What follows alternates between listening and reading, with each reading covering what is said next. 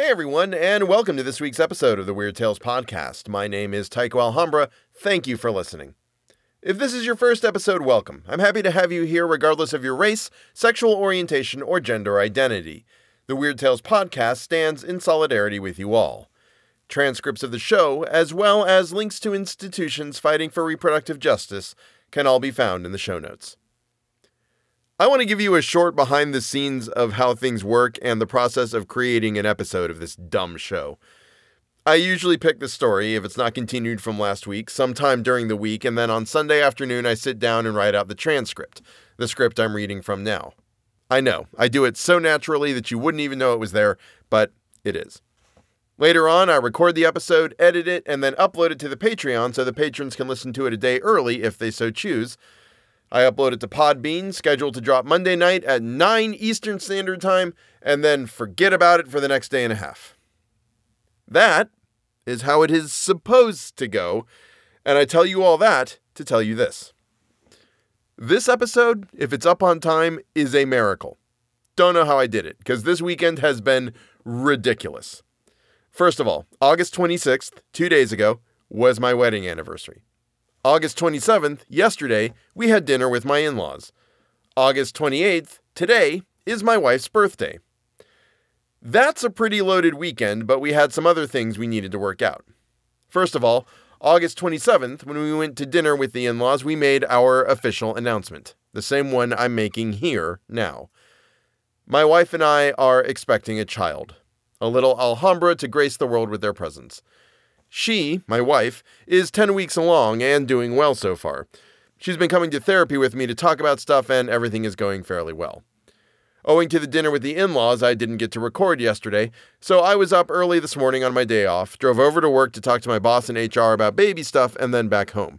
Went up to my studio to record and laid down the episode, a couple of segments of the October Project, and half a story from Dark Horse Road. Wonder of wonders, miracle of miracles, I managed to get through them just fine, and I went to go edit tonight's episode, and I hadn't exported it. Gone. No problem. I thought we've got a doctor's appointment at 2:45 and anniversary dinner at 6:30. I got plenty of time between now and then. Couple of snafus at registration at the doctor's, a couple of nurses who didn't check to see if we were outside waiting, one inexperienced husband asking all sorts of questions, and a very intense thunderstorm on the way back we had just enough time to change clothes and head right back out to make dinner reservations. Came home from that, and here I am writing up this account at 7:58 p.m. Eastern Standard Time. I'm about to head in to record and then edit and upload, so if it's a few minutes late, I do apologize. Completely my fault, and it's been a heck of a weekend. But there's a new Alhambra on the way, and if you stick around till after the episode, you can hear a recording I made at the doctor's today. Oh, Whistle and I'll Come to You, My Lad, Part 2 by M.R. James.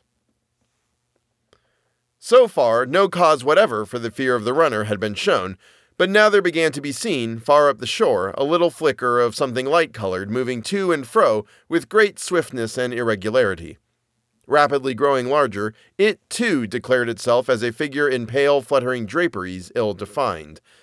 There was something about its motion which made Parkins very unwilling to see it at close quarters. It would stop, raise arms, bow itself towards the sand, then run stooping across the beach to the water edge and back again, and then, rising upright, once more continue its course forward at a speed that was startling and terrifying. The moment came when the pursuer was hovering about from left to right, only a few yards beyond the groin where the runner lay in hiding. After two or three ineffectual castings hither and thither, it came to a stop, stood upright with arms raised high, and then darted straight forward towards the groin. It was at this point that Parkins always failed in his resolution to keep his eyes shut.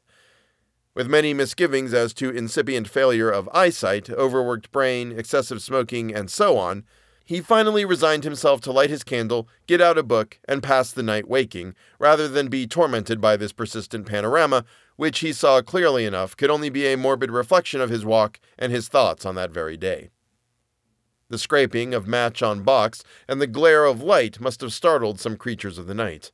Rats or what not, which he heard scurry across the floor from the side of his bed with much rustling. Dear, dear, the match is out, fool that it is. But the second one burnt better, and a candle and book were duly procured, over which Parkins pored till sleep of a wholesome kind came upon him, and that in no long space. For about the first time in his orderly and prudent life, he forgot to blow out the candle, and when he was called next morning at eight, there was still a flicker in the socket and a sad mess of guttered grease over the top of the little table.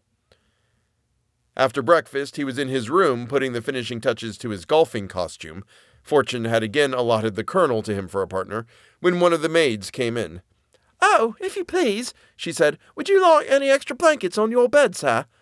Ah, thank you, said Parkins. Yes, I think I should like one. It seems likely to turn rather colder. In a very short time, the maid was back with the blanket. Which bed should I put it on, sir? she asked. What? Why, that one, the one I slept in last night he said, pointing to it. Oh, yes. I beg your pardon, sir, but you seem to have tried both of them. Leastways, we had to make 'em both up this morning. Really? Very absurd, said Parkins. I certainly never touched the other, except to lay some things on it. Did it actually seem to have been slept in? Oh, yes, sir, said the maid. What? All the things was crumpled and thrown about always. If you'll excuse me, sir, quite as if anyone hadn't passed but a very poor night, sir. Dear me, said Parkins. Well, I may have disordered it more than I thought when I unpacked my things. I'm very sorry to have given you the extra trouble, I'm sure. I expect a friend of mine soon, by the way, a gentleman from Cambridge, to come and occupy it for a night or two. That will be all right, I suppose, won't it? Oh, yes, to be sure. Thank you, sir. It's no trouble, I'm sure, said the maid, and departed to giggle with her colleagues. Parkins set forth with a stern determination to improve his game. I am glad to be able to report that he succeeded so far in this enterprise that the colonel, who had been rather repining at the prospect of a second day's play in his company, became quite chatty as the morning advanced, and his voice boomed out over the flats, as certain also of our own minor poets have said, like some great bourdon in a minster tower. Extraordinary wind that we had last night, he said. In my old home we should have said someone had been whistling for it. Should you indeed? said Parkins. Is there a superstition of that kind still current in your part of the country? I don't know about superstition, said the colonel. They believe in it all over Denmark and Norway, as well as on the Yorkshire coast. And my experience is, mind you, that there's generally something at the bottom of what these country folk hold to and have held on to for generations. But it's your drive, or whatever it might have been. The golfing reader will have to imagine appropriate digressions at the proper intervals. When conversation was resumed, Parkins said with a slight hesitancy, Apropos of what you were saying just now, Colonel, I think I ought to tell you that my own views on such subjects are very strong. I am, in fact, a convinced disbeliever in what is called the supernatural. What? said the colonel. Do you mean to tell me you don't believe in second sight, or ghosts, or anything of that kind? In nothing whatever of that kind, returned Parkins firmly. Well, said the colonel, but it appears to me at that rate, sir, that you must be a little better than a Sadducee. Parkins was on the point of answering that, in his opinion, the Sadducees were the most sensible persons he had ever read of in the Old Testament, but feeling some doubt as to whether much mention of them was to be found in that work, he preferred to laugh the accusation off. Perhaps I am, he said, but here, give me my cleek, boy. Excuse me one moment, Colonel. A short interval. Now, as to whistling for the wind, let me give you my theory about it. The laws which govern winds are really not at all perfectly known. To fisherfolk and such, of course, not known at all. A man or woman of eccentric habits, perhaps, or a stranger, is seen repeatedly on the beach at some unusual hour and is heard whistling. Soon afterwards, a violent wind rises. A man who could read the sky perfectly, or who possessed a barometer, could have foretold that it would. The simple people of a fishing village have no barometers and only a few rough rules for prophesying weather. What more natural than that the eccentric personage I postulated should be regarded as having raised the wind, or that he or she should clutch eagerly at the reputation of being able to do so? Now, take last night's wind. As it happens, I myself was whistling. I blew a whistle twice, and the wind seemed to come absolutely in answer to my call. If anyone had seen me, the audience had been a little restive under this harangue, and Parkins had, I fear, fallen somewhat into the tone of a lecturer, but at the last sentence the colonel stopped. Whistling, were you? he said. And what sort of whistle did you use? Play this stroke first. Interval. About that whistle you were asking, Colonel. It's rather a curious one. I have it in my. No, I see I've left it in my room. As a matter of fact, I found it yesterday. And then Parkins narrated the manner of his discovery of the whistle, upon hearing which the colonel grunted and opined that, in Parkins' place, he should himself be careful about using a thing that had belonged to a set of papists, of whom, speaking generally, it might be affirmed that you never knew where they might not have been up to. From this topic, he diverged to the enormities of the vicar, who had given notice on the previous Sunday that Friday would be the feast of St. Thomas the Apostle, and that there would be service at 11 o'clock in the church. This and other similar proceedings constituted, in the colonel's view, a strong presumption that the vicar was a concealed papist, if not a Jesuit, and Parkins, who could not very readily follow the colonel in this region, did not disagree with him. In fact, they got on so well together in the morning that there was no talk on either side of their separating after lunch. Both continued to play well during the afternoon, or at least well enough to make them forget everything else until the light began to fail them. Not until then did Parkins remember that he had meant to do some more investigating at the preceptory, but it was of no great importance, he reflected. One day was as good as another, he might as well go home with the colonel. As they turned the corner of the house, the colonel was almost knocked down by a boy who rushed into him at the very top of his speed, and then, instead of running away, remained hanging on to him and panting. The first words of the warrior were naturally those of reproof and objurgation, but he very quickly discerned that the boy was almost speechless with fright. Inquiries were useless at first. When the boy got his breath, he began to howl and still clung to the colonel's legs. He was at last detached, but continued to howl. What in the world is the matter with you? What have you been up to? What have you seen? said the two men. Ow! I seen it wave at me out of the window, wailed the boy, and I don't like it. What window? said the irritated colonel. Come, pull yourself together, my boy. The front window it was at the hotel, said the boy. At this point, Parkins was in favor of sending the boy home, but the colonel refused. He wanted to get to the bottom of it, he said. It was most dangerous to give a boy such a fright as this one had had, and if it turned out that people had been playing jokes, they should suffer for it in some way. And by a series of questions, he made out this story. The boy had been playing about on the grass in front of the globe with some others. Then they had gone home to their teas, and he was just going when he happened to look up at the front window and see it a wiving at him. It seemed to be a figure of some sort, in white as far as he knew. Couldn't see its face, but it wived at him, and it warn't a right thing. Not to say not a right person. Was there a light in the room?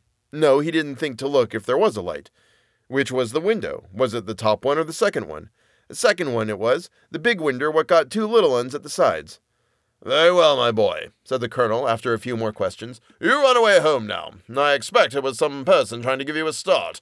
Another time, like a brave English boy, you just throw a stone. Well, no, not that exactly, but you go and speak to the waiter, or to Mr. Simpson, the landlord, and yes, and say that I advise you to do it.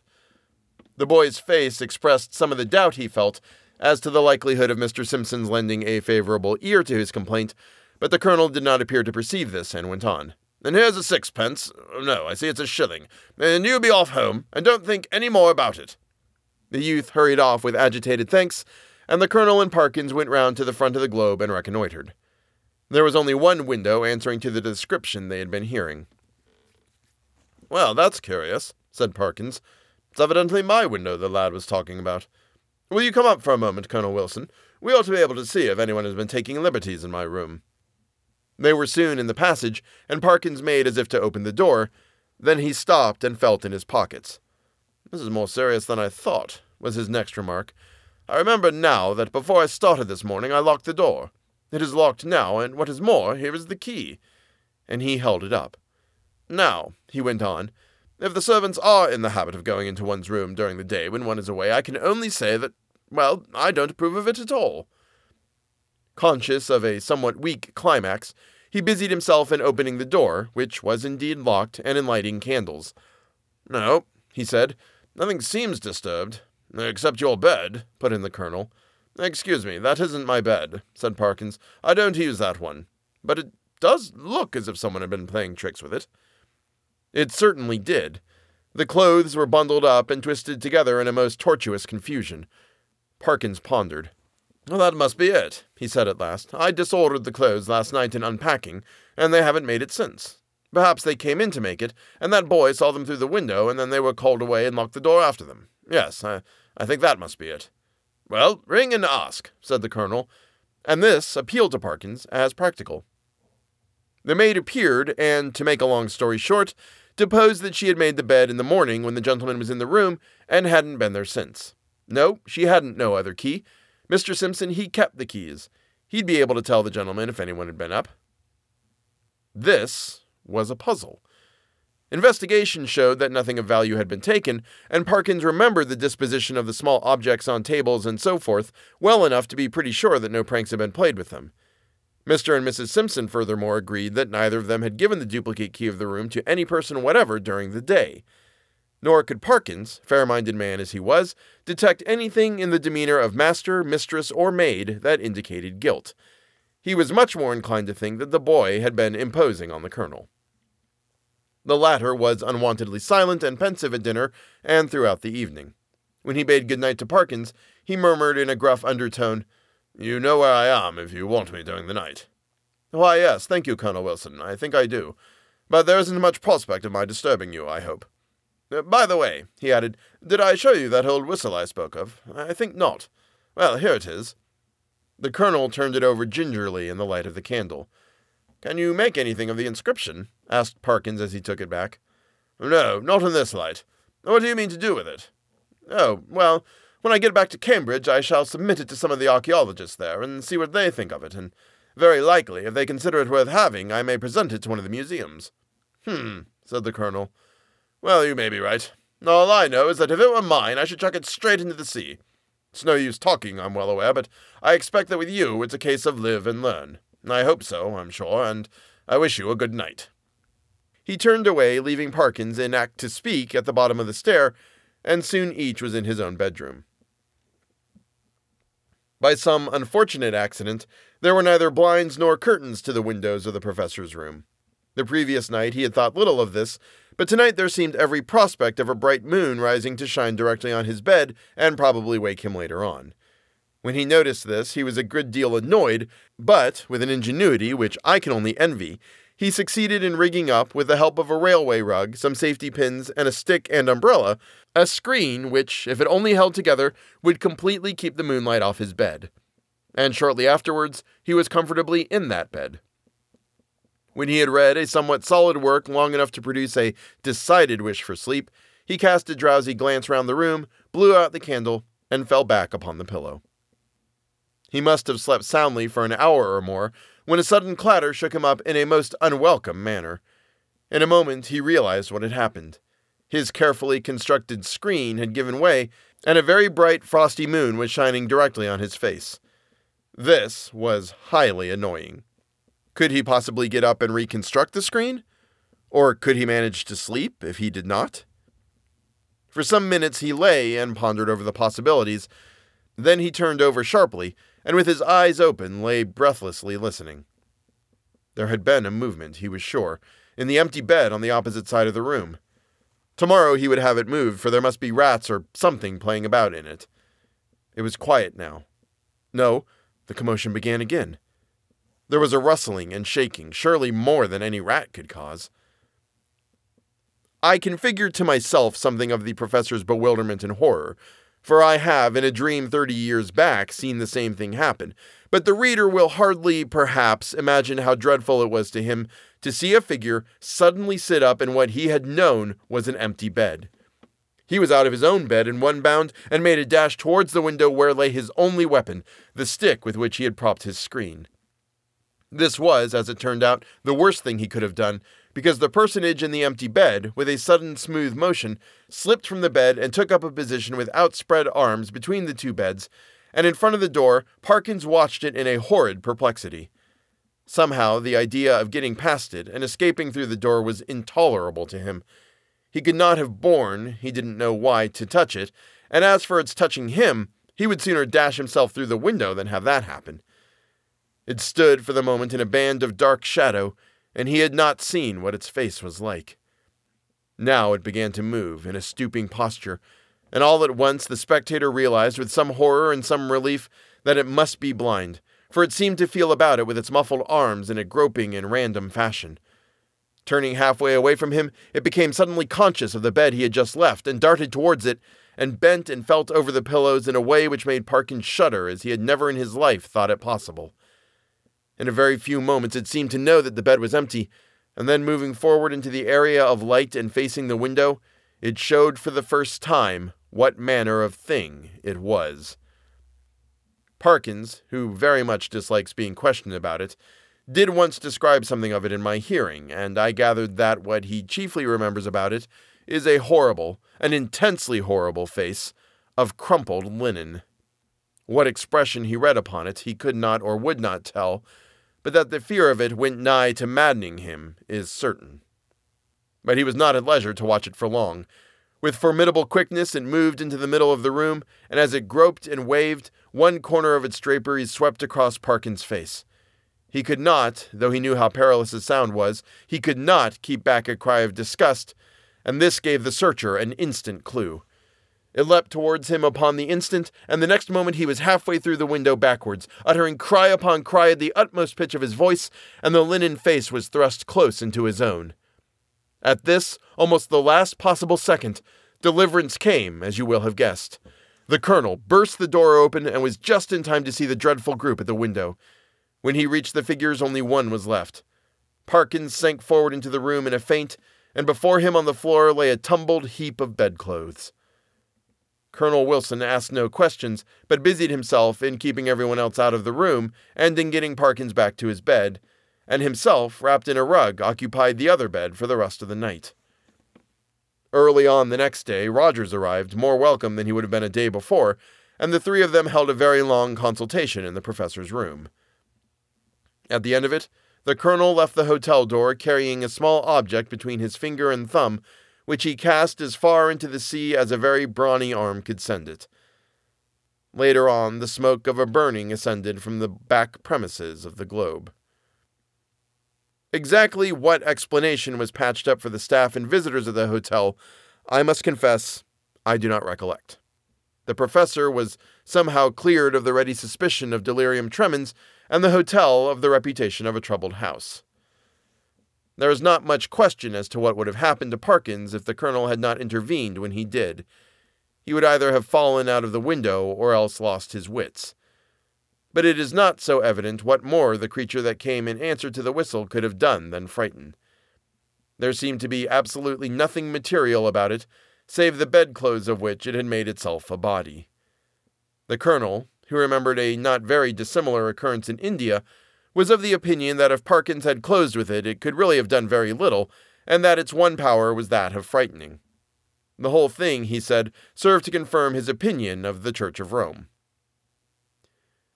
There is really nothing more to tell, but as you may imagine, the professor's views on certain points are less clear cut than they used to be. His nerves, too, have suffered. He cannot even now see a surplice hanging on a door quite unmoved, and the spectacle of a scarecrow in a field late on a winter afternoon has cost him more than one sleepless night. And that is the end of the story. If you enjoy the show and want to help support it, feel free to join me on Patreon or pick up an audiobook I've got out. One of the ones by William Meikle would be really good, since I'm sure he would appreciate the help as well. You can commission me to read something for you or a friend of yours as a birthday slash anniversary slash wedding slash holiday gift. I'm happy to do a voiceover for a YouTube video you might have in the works. I'm free to come on podcasts and discuss Zelda, Assassin's Creed, or Final Fantasy games, specializing in hot takes on all of them. Please go and get vaccinated for everything you are available to get. If you see a bigot out and about and doing a bigotry, glitter bomb the hell out of them. And always remember that the most important step a person can take is always the next one. Thanks so much for listening, and I'll see you next week. Thank you to everyone who supports me on Patreon, including Robert Biddle, A. Smith, Billy, J.R., Michaela, Lauren Maines, John McDonough, David Ricker, Amber Vale, Steve Meyer, Andrew Buchanan, Samantha Hickey, Maylin, Marco Van Putten, Ineptus Astartes, Matthias Hansen, and Eric Braun. Thank you and all my patrons so much for your support. It is what allows me to keep doing my stupid little show, which I very much enjoy doing. Thank you.